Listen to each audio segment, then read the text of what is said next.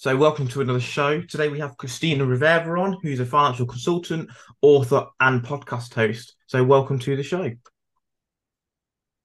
Hi, thank you so much for having me this wonderful morning on my part. I know it's a little later in the UK. Yeah, uh, it's about a five hour, four, five hour difference. Yeah, I think so. I'm, I traveled to England many years ago, stayed in London and Kent for about a week. It was awesome.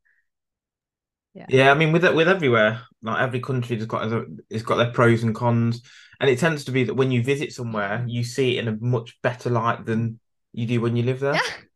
I was like, oh my gosh, I could stay here so much longer. It was awesome, especially going to Kent because I, I at the time was living in New York City and this is what we're going to go into in my in my book I, uh, my crazy young adult life in new york city but you know london was like going into another new york with a different accent sort of but when i went into kent i was like oh my gosh this is so cool and it's you know hilly green and beautiful it was it was just amazing and we stayed in a 700 year old um, convent. My friend knew someone in a Catholic church there. They hooked us up. And so we stayed in this amazing you know, um, it looked like a tower, and we had to go up these like stone steps all the way to the very top. You look out, and in the morning, I saw this beautiful lake with geese and swan. It was like, and like I was in a fairy tale. I'm compared to living in New York City. It was just amazing. Yeah, Kent is actually nicknamed the Garden of England, I believe, because I'm not going to bore you too much with the geography, but if we look at the UK, the prevailing wind and the rain comes from the mm. west, so across the Atlantic Ocean, and it hits the west hand side of the UK. So the west of the UK is very, very wet, and obviously the more north is colder. So actually, Kent is in the ideal location uh-huh. for good weather. So it's east, mm. which means that it's away mm-hmm. from the rain, and it's southerly as well, which means that it gets a lot of a lot of sun for, for the UK. So it uh, it's known as the Garden of England. It's very green, very beautiful. But as you said, mm. with the history as well, very historic mm-hmm. properties here in the UK. Um, I mean, even I live in a, hundred year old property in 1899. It was built. Mm. Um, so yeah, that's I think that's one of the positives of, of, of England in, in that respect. But yeah. moving on to to your background, then before we talk about um, your books, um, etc. Mm-hmm. Where did you start then? So you've obviously been a financial consultant. You're now an author and a podcast host. How did that all gel together? And just a quick side note: I mm. love those three because I'm also those three. I'm a financial advisor, I'm an author, and I'm also a podcast host and guest. So, so yeah, I'd like to hear about your. We have a lot in common. Yeah, yeah, exactly. See if there's any similarities, really. Yeah, and it's funny. I fell into the whole financial world completely by accident because in right out of high school, I got my first job in a mailroom, helping out doing copies in a law firm mailroom. And one day they said, Hey, we need some help in the accounting department. Can you help us enter some bills? I said, Okay. So I stayed late, entered the bills, and it turned into a week project, which then I said, show me more about this accounting stuff. I, I ended up coming, learning, and I applied it to my next room, um, my next roommate, my next um, resume when I went looking. And so that led me to my new job later on that was in accounting and it kind of grew from there. Um, but years went by and I think it was 2011, no, 2008 or 2009, somewhere around there. And my first, last four jobs uh, in corporate then at that time had kept laying us off and saying, "Oh, we have to get rid of you." You know, we're having. You remember? I don't know if you recall in the U.S. we had a real downturn in 2008. A lot of businesses were laying off, so by the fourth time, I was like, I can't do this again. I can't look for a new job. And it was my boss that said, Why don't you try doing this on your own? I think you'd be very successful. You've been a great employee, but now you could do things on your term and I'll mentor you. So uh, he became my mentor. I started C Cubed at the time and started going out there and working for my ex. Actually, my my clients were my ex cowork, um, not coworkers, but my ex jobs hired me as a, the consultant, and uh, it was cheaper for them because they didn't pay me for bennies.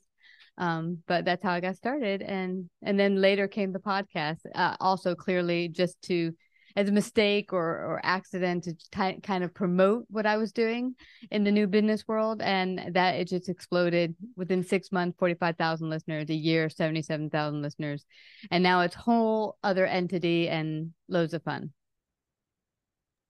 Yeah, I think 2008 was um, obviously the Lehman Brothers situation, wasn't it? The subprime mortgage crisis, which obviously Yes.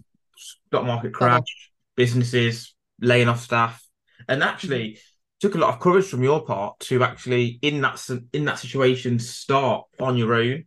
Um, Yeah. I think that's a real positive attitude to have. You know, whether you've got a mentor or not, and actually the fact that you had a mentor or have a mentor is a real positive because it shows that look, I'm willing to Mhm. to take advice from someone more experienced than me in order to Mhm. succeed. It's not a bad thing. You know, we all use Google, we all read books, we all Mhm. um read like Reddits and Quoras to get information and apply that in the re- in the right way. And I think that that is sometimes frowned upon, saying, "Oh, well, actually, you just learnt from this person, or you just learnt from that Mhm. person." But actually, that's the intelligent thing to do, isn't it? Surely. You then moved on to Oh, it was. podcasting. Sorry, go on. Well, I was just going to say it was, and I even uh, hired another mentor to work with me on the business side. Because as you know, uh, doing this as an employee, then switching to doing it as now I'm a business, uh, you got to show up in a different way for people. Um, usually, you just punch in, punch out. You don't think about work if you're an employee at nine to five, past nine to five. But if this is your business, this is your name on the line, and you've got to come in there with a different mindset. So, yeah, Yeah, mentors a- very important. absolutely. And it's a it's a brand, you know, you are your own brand. Whether it's, as you said, the financial consulting, whether it's the books that you're writing, whether it's the podcast that you're you're hosting, whether it's being on the guest on this on this show, what you say and how you deliver yourself comes across as part of your brand. And that's Yeah. really important you know, if you want to build your value, something I sort of spoke about in my first book. In order to become successful and earn money, which obviously is something that everyone wants to do, you need to provide value first. And how can you do that? Is it through Mhm. uh, um, education? Is it through entertainment? Is it through just your own authenticity? Yeah. What, where does that come from? So Mhm. the podcast, and again, very a lot of similarities to me, really, and this is why it's quite interesting. I Mhm. started to be a guest on podcast shows in order Yeah. to talk about my book and the the benefits of what I was suggesting in the book. And from there, I actually started talking about other topics on other shows. And after a while, I Mm. thought, actually, why not make my own show? So, can you talk a little bit about your journey? Because it sounds, in some respects, Yeah. fairly similar to that journey. Yeah, you know it's funny, Jeeves. I was uh, totally knew nothing about podcasting world or what the heck is a podcast, but it was my friend. I had just started my consulting business, and my friend said, "Hey, check me out. I'm going to be on Blog Talk Radio later." I was like, "What the heck is that?" She's like, "It's internet radio. I'm going to be a radio star." I'm like, "What the heck is internet radio?" But anyway, I checked out her interview, and she did a great job. It was a great interview. But while she was being interviewed, a, a voice inside of me, a small voice said, You need to do that. And I'm like, What? Interview people? So it seemed absurd to me. But I went back to my mentor and I said, Hey, what do you think? Uh, I saw this, my friend on a on a podcast, and and I had this feeling that I should do this sort of thing. And she's like, you know what? Go with it. See where it takes you. You might be able to use it as a marketing tool for your new consulting business. Well, I launched it. Uh, first, I practiced on a few friends to get the hang of it, feel comfortable with it. Um, but I quickly found that I had an affinity for it and uh, kind of a talent for connecting with people. And in very short order, I think, as I mentioned a little bit before, is six months later, I had 45,000 listeners, didn't try, didn't really promote it. And in a year, 77, after a year and a half, 300,000, it kept growing. Um, so it wasn't look, I wasn't even trying to build it and it just kind of exploded. And um, then I met a wonderful group. I don't know if you know them, you might want to check them out. AMFM 247. Um, a friend of mine, Emma, had an idea to start mixing podcasting and transistor, transist, tran, how do you call it? You know, like normal radio. So what she would do is find awesome podcast and she called me up and said hey we're going to start this thing. We're going to go to radio stations. We're going to buy them out small radio stations and we're going to have exceptional podcasters come and fill the slots. So it'll just like be you're on actual radio. Um it doesn't have a long reach but we're going to buy several stations over the years. And uh, then you can build your platform in another way um, on radio so they um, had me free of charge the first six months, and it really helped me grow even further. And uh, yeah, so if you ever want to check them out, AMFM two four seven, they're a phenomenal group. Well, I think there's a couple of things that you said there are really important for people to understand. The first is at the start of that, you know, that that little section there. You said that you heard a voice in your head that told you mm-hmm. to do something. I'm a very strong believer yeah, that we, mm-hmm. the voice in our head, helps us to navigate directions that we should be going in. And I don't know about you, but when we get those suggestions mm. from our unconscious mind, whether it's people call it the universe, God, whatever, it's mm. in your it's it has a certain level of clarity and you just know that that's the right answer you know that's the truth you know that's what you need to do there's no yeah. There's no looking at spreadsheets and working out if that's a good move you just yeah. know that that's the direction you need to go and it's it's the heart over the head situation so that's mm. the first thing the second thing I, um, I think is important is that you said that when you're starting out, you're not going to charge anything. I think mm-hmm. it's really important to do things for free first to show the value yeah. that you bring. Drug dealers know all about this. They give you the first one free, show you the product, and then you come back and that's their then a customer. And I know that that's not made necessarily the best example, but it is an example that people could maybe resonate with. I'm not sure. What What are your thoughts on both of those points? Well, it's very true. When you, talk about getting that inclination. I, I call it a voice from my heart. It didn't feel like from my head. It just felt like this deep pull. It was like an electric charge. I don't know if you've ever had that experience where it was like, I was like, and it felt absurd to me because I'd never done something like this. I don't speak to people. If people knew me in the work environment, I was quiet, quiet, quiet unless I'm talking to friends. So the idea of doing this sounded absurd. Um, but that's why I think sometimes when you get those inclinations, those divine inclinations to go with it, no matter how scary it is, because that's where I think your biggest growth can come from. Yeah, a- a- absolutely. I think that for me, anyway, I think we are um like breed breeds of dog in some respects. Like certain dogs are there to protect, certain dogs are there mm. to run long distance, certain dogs are there for moral support, certain dogs are there for you know just retrieving things. And I think humans are very similar. We are all the same species, but we have different things that are right for us to do, and we need to find that out and work out what it is that we are trying to trying to do in life. So mm-hmm. you've obviously done the podcasting stuff. You've you've obviously started your own uh, sort of business in in financial consulting with a mentor and off the back of being employed. You mm-hmm. also write books. So do you want to talk to me about the books that you that you've written? Yeah, yeah, I'll go right there. But I also didn't answer your second question on should you charge or not. And I had the perfect um my mentor had told me this. Uh, she basically said, you know, I got started and I was doing collection agency work and uh, no one knows who the heck I am. Businesses didn't want to talk to me. So I said to him, hey, listen, I walked into their business and said, listen, I've been doing this for 15 years. I'm amazing. Give me the accounts who won't pay you. You've already written them off because you feel you're not getting the money. If I get the money for you, you pay me 10%. That's it.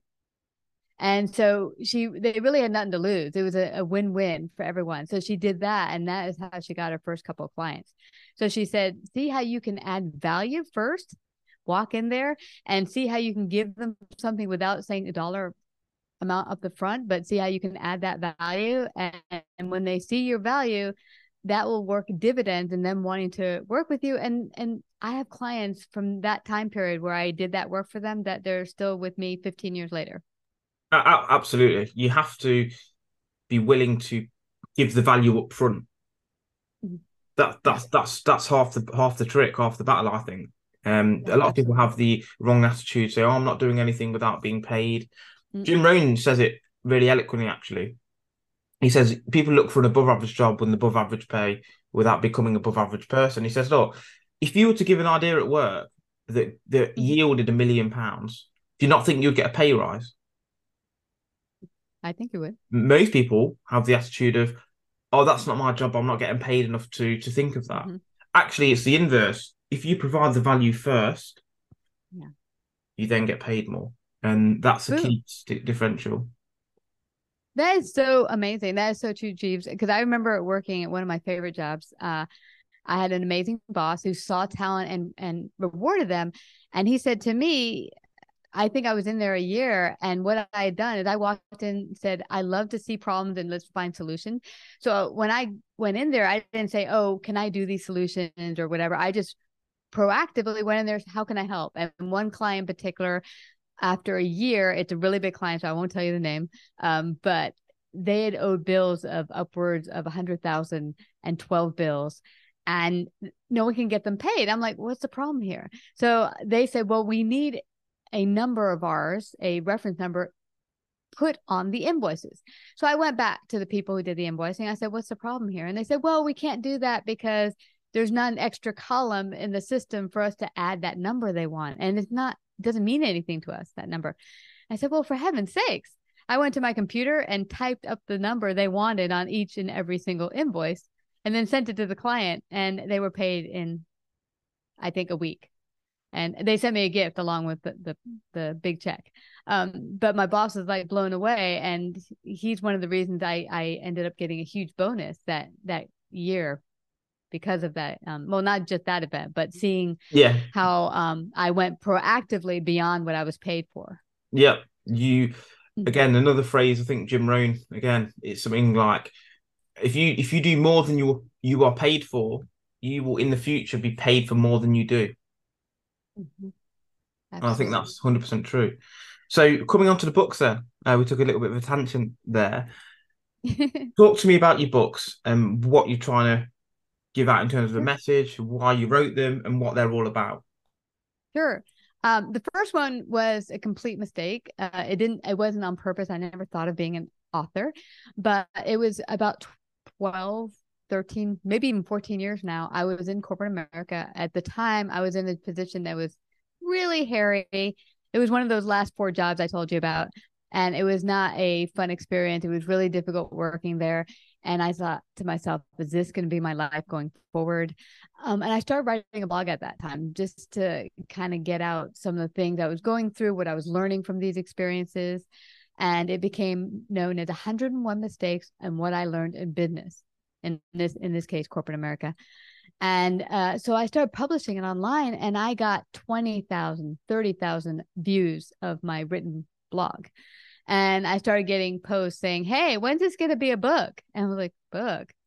Um, you know, and some of my friends like, yeah, that'd be great one day. So anyway, I ignored it, kept going. A couple years later, as you know, I started my consulting business podcast and it kept coming up people kept referring back to my stories and saying hey is that ever going to be a book and i'm like nah i mean why you know. so anyway i let it go until i had a ghostwriter on my show and she said hey let me look at some of the podcasts maybe we can arrange them into some sort of book that could be helpful for people since they were lessons you learned in the corporate world that can be applied to life and business and uh, see what we can do with it so i sent her my book and she said, okay, I, I could work with you. And if you allow me to co-write with you, it'll be much cheaper than if I ghostwrite it. I was like, all right, because you know I have it written already. So we did that. We chatted, and and basically, um, she took the manuscript from me, did nothing, paid her thirty six months later, I find out uh, the book is not written. She just kind of did a edit on on it and then sent it back to me and said I need more money before we can go forward. And I said, heck no.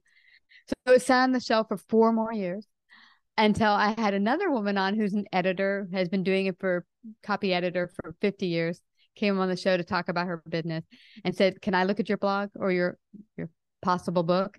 And I'll see if I can work with you. And I said, Okay, but I've already been burned. I really don't want to spend a lot of money. And she's like, Well, I'll totally proofread, edit for a thousand dollars if that works for you. But let me look it over. She did. It worked out. She copy edited it with my husband. My husband did the um the illustrations in it and basically uh, it, it is just that it's my biggest lessons learned from age 20 all the way up to 35 mid 30s of continually going through corporate america and the lessons i learned from job to job and uh, you know where i grew as a person and what mistakes i made and what i learned from each mistake as i went on yeah it's like we talked about right at the start isn't it that mm-hmm. it's better to learn from uh, or, or to take some of the mistakes others have made. I'm I'm not an advocate for saying that you have to learn everything from the, the mistakes of others because I think that actually learning from your own mistakes gives you the best lessons. Mhm. But what you can do is you can take a lot of small things that you can avoid in order to get to the big stuff. It's like if, if your parents never told you to, to not put your hand on a hot stove, you would have put your hand. Like little things like that. It's really important. You probably learn it sooner or later, right? yeah, exa- exactly. But you might as well be told. But some other things you need to learn from your own experience. And I think the fact that people are living their own life, but have requested this book to help learn those other little bits that they want to avoid making the mistakes that obviously you you uh, you made. I think that's really really important. It's a great service that you're obviously providing for people to share your experience, share your wisdom, um, and and obviously help Well- people to to to raise their awareness a lot faster. Yeah. And you know what's interesting? I, I don't even know if they want to learn the mistakes from themselves so they don't make it. I think it might be more that people, when they were reading the blog, could identify, like, oh, I've done that Yeah, mistake. maybe. Oh my Yeah, gosh. Yeah. And then on top of it, maybe by reading it, you'd be like, oh, I need to work on that. Oof. That's a thing for me too. So I, I think that's more why people might have resonated with it, the stories. So is is the second book similar to the first, or is it a completely different genre or type of type of book? It's different in that the first book is self-help like oriented because at the end of each chapter i actually went through steps i took to work through the problems and issues i, I had like people pleasing was a big thing for me in all parts of my life at, at one stage. So i talked about certain things i did at that stage of my life when i was growing to work through those issues after each chapter and exercises that i did that i incorporated in that book that people could try if they wanted and and try working through some of those things. The second book is strictly because I was in my early 20s, moved out of my own, and decided I, I have to get a roommate. I can't afford to live in Manhattan, New York City by myself. So, one after another, I landed in horrible situations with some crazy individuals sometimes, but also because being naive, I, I would put myself in certain situations that were not ideal, and and now as an you know older, I would have made would have made different choices, but this one's I guess living arrangement mistakes I made, but it's more coming from a, a comedy humor standpoint. Uh, like okay, here's some silly stuff I did, and I'm going to tell you the story in uh, as humorous a way I, as I can, but also at the end of each chapter, a reflection of what I truly learned from my 53 year old self, looking back at my 20 year old self. What would I do differently? What would I tell them today? Hey, gal, here's what you need to pay attention to. Yeah, it's amazing that for me there's there's two types of regrets, isn't there? There's the regret of not doing something, and then there's the regret of doing something and it going wrong. The regret Yeah. of not doing something is always a lot worse than the regret of doing something and it going wrong. And I contemplated this for quite some time, and I think that the reason why is because at least if you if you make a mistake by doing something and it goes wrong, you have clarity and you have some empirical evidence of what happened. I think when you don't do something and it's a mistake of obviously not doing something, the regret, sorry, of not doing something, there's there's that lack of clarity of what could have happened, and your mind goes into overdrive. Oh, well, what if this had happened and then I've done this and then I've done this? Or what if this had happened? It's that uncertainty that really gets us. It's like Mm. with stories, for example, when you hear a story but you never hear the ending, it bugs you Mhm. because we have a our brain has like a, a closed circuit loop essentially where it needs to find the ending before it can Mhm. sort of shut down that idea. And the fact that Yeah. we regret not doing something is because we haven't got a closed loop on that circuit essentially where we don't understand what could have happened and if we'd been better or worse off at least when we've made a mistake and we've regretted that mistake we know what happened and we know the outcome and we know we can plan to the future. And i think that's really really important. Are there any plans for and- a, a future sorry go on. Oh, I was just going to say though that also going through, I think some people want to play it safe, or I won't do that because the risk is too high, or if I do this, it could be scary. But I, I think sometimes, like you even starting your consulting business, uh, jumping off and taking those risks. I mean, maybe there are some neighborhoods I moved in with and some colorful characters. I could have not moved in that direction in my 20s, but it also led to me growing so much as a human being and, and, and the growth I had in those situations led me to who I am today. and gave me the strength to start my own business, write the books. Because now I meet people and they're like, "How do you do these things? Podcast?" Eh. I'm like, it's it's all because putting yourself out there and not being scared of falling and making a mistake. And I think that's what people say. They say they're scared of success, but they're really scared of falling and and it not working out. But so what happens? You fall, you get back up, you hurt yourself, you clean yourself off, and you keep going. Yeah, I think for me, there's two there's two sides to that. One is that mm-hmm. everyone has a different internal calculation of risk and reward. For some people, they mm-hmm. see risk as anything that's going to maybe put them down a peg or two in terms of financial or time or relationship or whatever that's going to be. For other people and those who generally become more successful, they see n- risk as having no upside. So if you stayed working at McDonald's for 30 years, for me, that's a bigger risk than starting a business because there's no mm-hmm. upside. And yes, there's no downside to an extent. You know, McDonald's will probably always be there. You'll probably always have a job, but there's no upside. So for me, taking no risk is actually a bigger risk than taking some level of risk, inherent risk. Mm-hmm. So, so that's the first thing. The second is, as you said about the fears, there are major fears, aren't there? There is fear of success, as you as you've adequately uh, adequately put, but there's also imposter syndrome, and I think that's a real big one. People don't feel that. that they are worthy of doing something, and they don't feel that they are that person. Um, but everyone does have value, and it's really important that people have a a, a positive self image. They yeah. have good self esteem, so they actually think, do you know what? I am that person. I do know more than I think I know, etc., etc., mm. and not have that fear of failure, not have that fear of success, and actually just saying, do you know what? I'm going to move forward. I'm going to I'm going to push forward, and I'm going to take everything on the chin. It's a bit like as you said, you know, I, you didn't plan for stuff too much necessarily. You, you did plan for it in such a way, but when you went through that door, other doors opened, which you mm-hmm. don't necessarily yeah. or cannot necessarily plan for. Yeah. I think your volume went off. Does that make sense? Yeah, absolutely. It, totally makes sense. And in fact, it's interesting. We I I'd love to get your feedback too, Jeeves. But what happened to me at this stage when I had taken some of these risks, especially starting my own consulting biz, is that friends who were coworkers or friends I'd known for years were like, Have you lost your mind? Have you gone daft? It's like, hello, bills. Uh, how are you gonna afford your I'm like, I don't expect this to fail. I, and if it, you know, at the point I walked into it, like, how could this fail? I've been doing this forever in in finance, and I'm really good. And so I didn't walk into it with the idea I'm going to fail, but immediately I got thrown at me. Who do you think you are? You want to be rich or something? I was like, wow, I didn't know you could be rich starting a business. I I wasn't even considering that. I was just thinking about paying my bills. Um, but it was interesting to get that feedback from people like we were talking about imposter syndrome, the minute I got that, who do you think you are? I started to be like, well, I don't know. I, I just thought I was a person wanting to go out and use my gifts and talents and explore this on my own.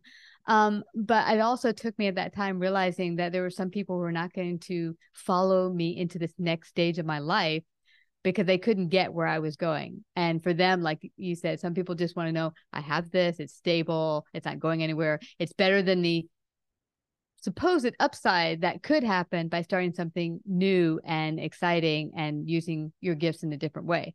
So they, they kind of fell by the wayside and new friends came along and mentors that were able to help me grow and go forward. Yeah, absolutely. And I think that that's one of the issues with friends and family. And I don't think they mean to do it, but because you are close to them, hmm. they are looking out for your in inverted commas best interest because they don't want to see anything bad happen to you, which is why they try and avert you away from any level of risk. But actually, that's not really supporting where you want to be. And they also have, and this is a human human trait in, in some respects, they are happy with the current relationship that you have. And if you were to be successful, how would that change the dynamic? Is their self image as good as yours? Do they see themselves as a, a regular nine to five person, but you see yourself as a millionaire? Would that mean that you maybe fall out at some stage? And I'm a mm. I'm a real strong believer in limiting beliefs, and something I said on um, a show as a guest actually that limiting beliefs can be something that is inherited from friends and family. So you've got your own vision, like use your example. You had your own vision. You had this huge ambition, but you had limiting beliefs from those around you saying, "Oh, do you want to be rich or something?" As you said, and etc. if you'd have absorbed that and stuck with mm. the crowd, as it were, you wouldn't have got to where you got to. But because you actually had that self determination, the drive, the courage, the self esteem to say, actually, this is what I'm going to do and I will be successful, as you said, you succeeded to the uh, sort of detriment of everyone else in, in, in some respects. Yeah, it's it's interesting because um, I think the hardest part of the transition of growth was letting go of the people that didn't serve my life anymore. Not to say, oh, I don't care about you, but it was like when they had negative naysay and and would be, um, what are they called, down or de- Debbie's or whatever, to just say, okay, you're welcome to your opinion, but to stop being with them, let you know, and letting them into my life. It, it was, we kind of naturally just went about our way. But I think the hardest part, because I really do care about a lot of the family members or mostly friends and coworkers, to to realize we just weren't going to take this trip into the next stage of my life and to be okay with letting them go. And and that was the hardest part for me at that time. So how how does that fall into human connection then? Because I know you you have a a very strong uh, viewpoint, let's say, on human connection, and obviously that falls into that, doesn't it? In, in some respects. Yeah. Can you talk a little bit about your viewpoint on human connection and the importance of it, and what that importance means specifically? Mm, absolutely. In fact, uh, that's one thing I, I touched about in my, my newest book because yes, it's a comedy more or less, and and speaking about my crazy shenanigans in my 20s, but really understanding that it was through all of the difficult moments of my 20s. And then later on, as I grew and started my own consulting business, podcast, all of the different moves I went through, it was really through the building of relationships and connections with others that allowed me to fully grow. Like if I hadn't taken up my boss on allowing him to mentor me and then hiring another mentor at that time to guide me on moving forward uh, in this new stage, I, I never would have been able to find the new tribe that would connect with me and help me grow as well. Um, so it was building those and fostering those relationships and being okay with the old relationship that just didn't fit anymore would just fall about, would just go their own direction. And I didn't need to be upset about it. Um, but just to foster the new relationships. So I realized that my greatest growth as a person came from building connections and and uh, human connections really getting to know a new group of people um you know finding out how um they thought because they would see the world in a totally different way. If you go to work every day and you have the same group of friends for childhood and and you're working in the same place for a long, long time you all s- sort of have the same train of thought. But when you branch out into a new realm and a new transition the people you meet are going to have a new way to see the, the world and you have to start to open up your mind and and heart to see how do they perceive the world and what can i learn from them about going forward. It's all about perspective. I use the analogy that if you have a house and, and 100 people come in and see that house they're all going to see different things. Or mm-hmm. even if you had a, let's say you had a party at the house with those 100 people some people are going to notice, notice the decoration some are going to notice the actual build quality some are going to notice the the social interactions, what people are mm. wearing, the the who's going out with who, hairstyles, the yeah. the, the, artwork on the wall, the, the, internal decoration, the smell of the food, etc., etc., etc. So out of those hundred people, everyone's noticing something different, and that's why, as you said, it's important that you are getting different perspectives from different people and whether that means moving tribes or moving city or moving country or moving industry mm. whatever that's going to be whatever you need yeah. to do in order to get a, a different perspective, I think that's that's quite important. Yeah, and I think it's where everything starts. That all, all your self growth, I think, also starts with building that human connection with yourself first.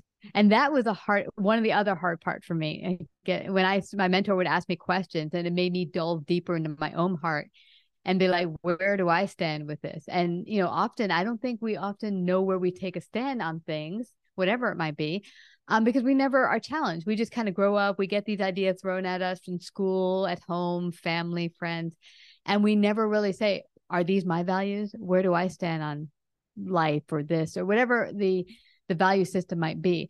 Um, but nothing, I think, other than building a business or, or starting your own business and forging your way causes you more to sit back and be like, where do I stand? Who am I? And when yeah. you start being able to really go deep on knowing yourself, that allows you to better build, I feel, relationship with others. So do you, feel that spending time alone is the, the answer to, to really get to know yourself? Is it putting yourself in different situations? What is it exactly? Is it laughing at yourself? Um, is it finding yeah. humor as you, as you we, we talked off air about? So, for example, there's a couple of phrases that come to mind. One is that if you laugh at yourself, you'll never run out of things to laugh at. And two is the mm-hmm. a Dostoevsky quote. It says the the cleverest, smartest people I know are the ones that call themselves nearly at least once a month. So does that fall in into the human connection side in terms of having the ability to laugh at your shortcomings, as it were?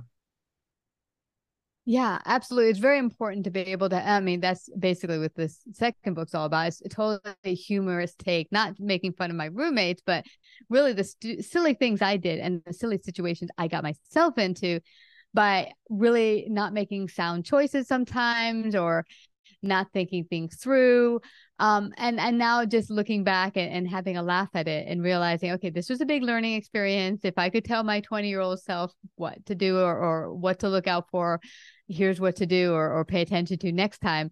But I think even more than that during all those situations and even as I keep growing is is that learning from each person um what they have to share with me that could help me grow as a person.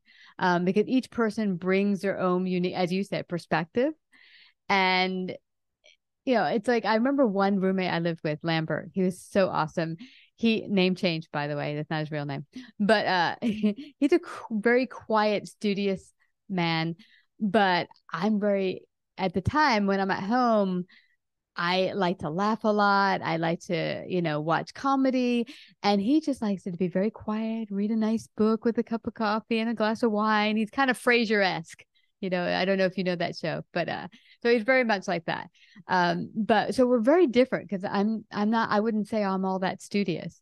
And uh, but you know, meeting and and speaking to him opened my mind to reading literature and uh, paying attention. Well, I loved opera as a kid, but going back to that passion as a kid, listening to opera.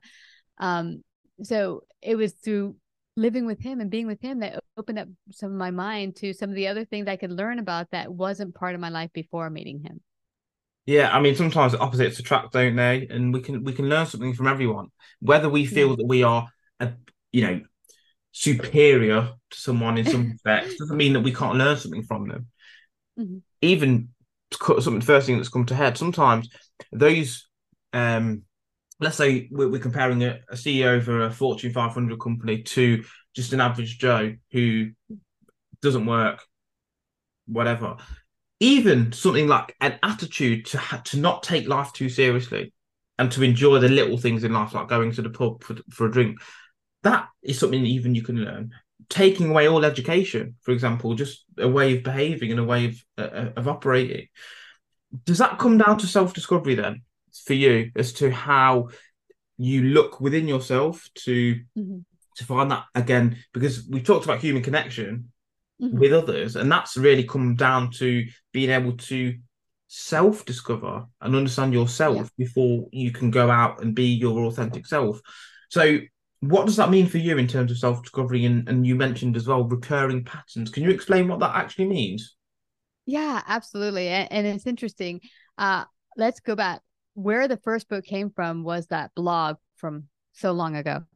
And it was funny because when I first wrote the blog, some of my coworkers were like, Aren't you scared people will see your mistakes and never want to hire you again for a position or it'll ruin your life in some way? And actually, writing those blogs down, that blog has now led me to where I am today. I, have now written two books, uh, honestly, based on making fun of myself and seeing my mistakes and being human and realizing we all make mistakes and we can we all can grow. But um what's amazing about it is realizing that looking at it as a as a self growth tool and I know there was something else you asked me and I, I, I lost part of your question. Say it again.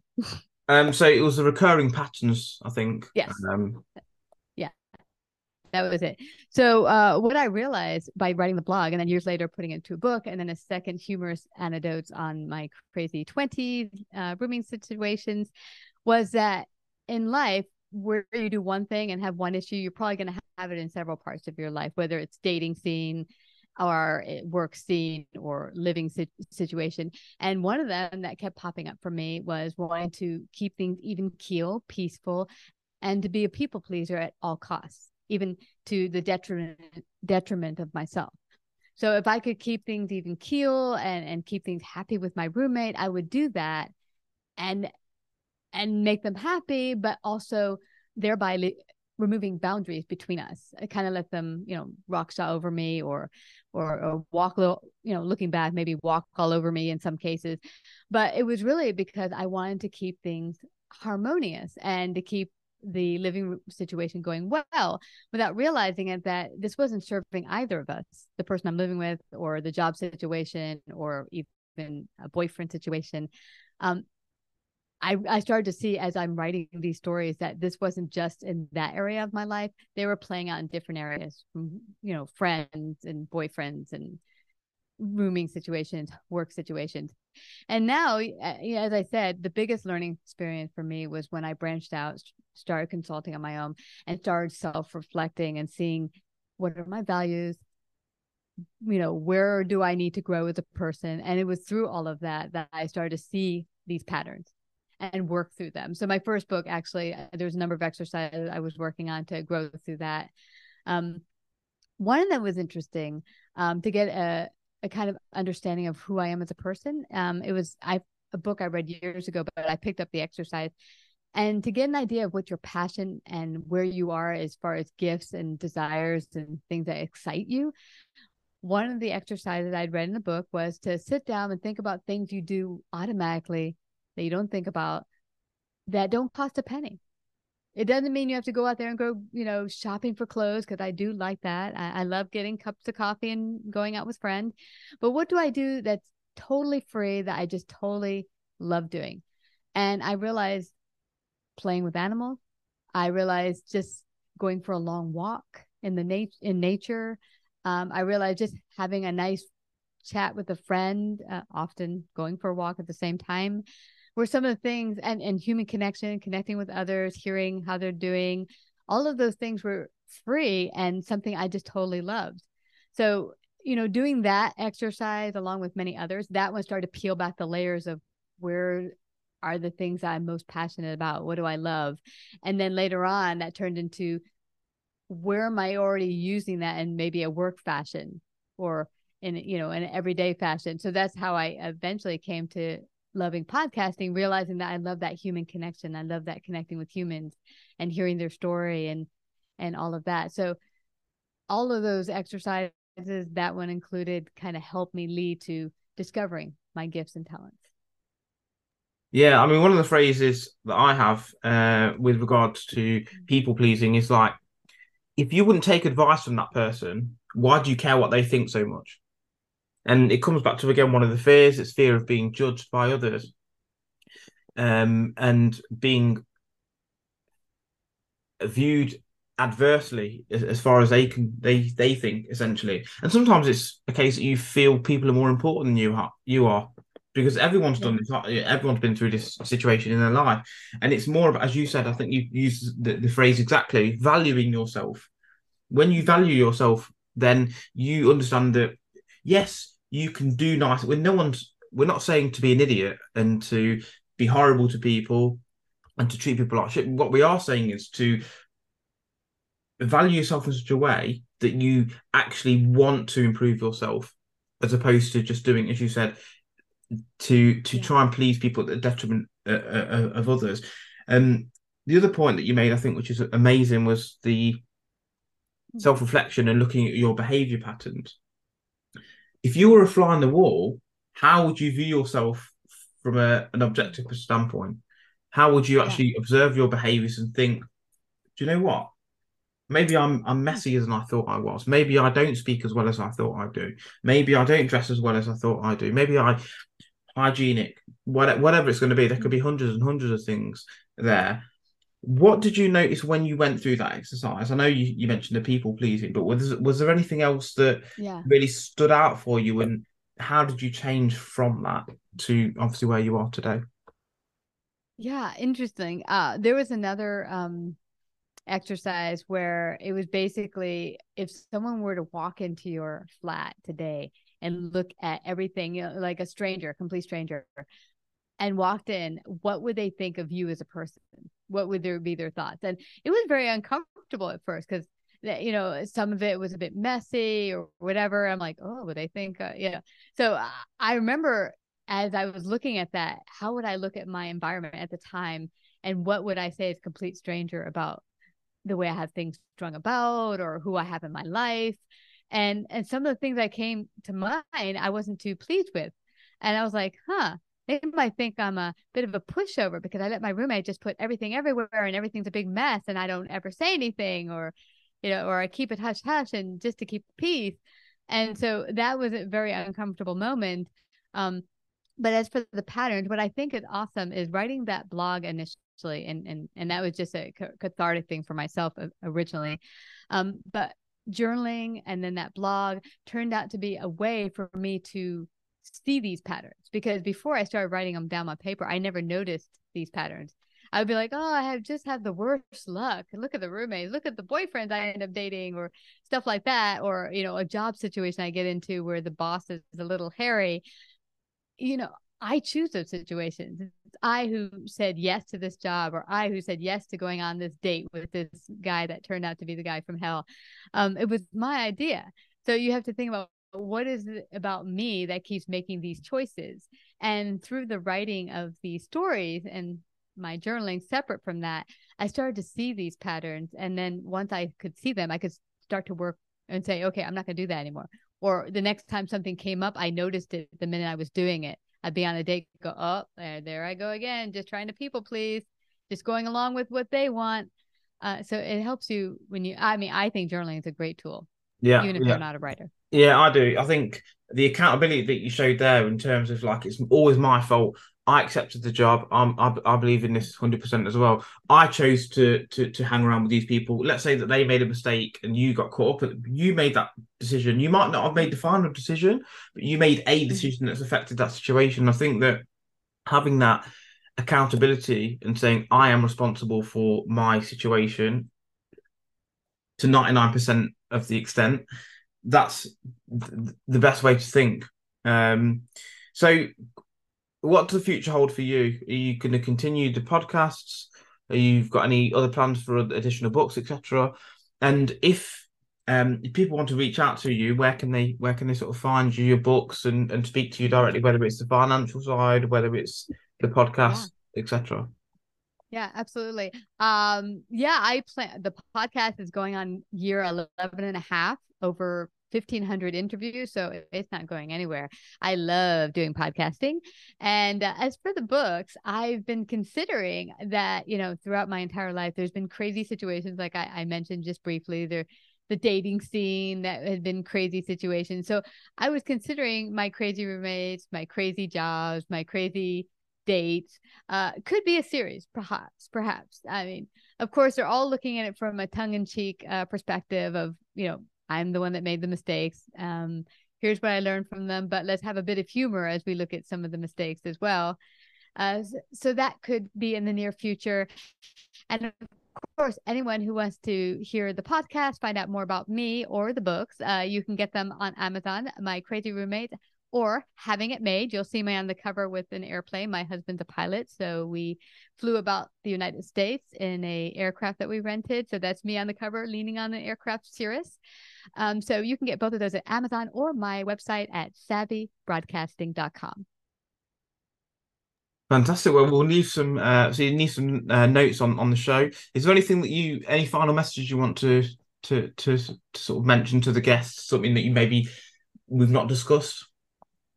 No, but I think the the most positive thing I could say that um, we kind of swung to the entire chat was really just lighten up about you know life and yourself and just you know, maybe do your own bit of journaling and, and looking at like your own life and a bit of humor that, you know, some bad stuff might have happened, some good stuff, but where can you learn from the past events and, and grow as a person? Absolutely, absolutely. Um, well, thank you very much for, for being on the show again, Christina. It's been a pleasure. Um, obviously, we'll get the notes on, on on the show, and people can reach out to you. But as I said, thanks again. Been a great show. Thank you so much, It was awesome meeting you. Bye. You too.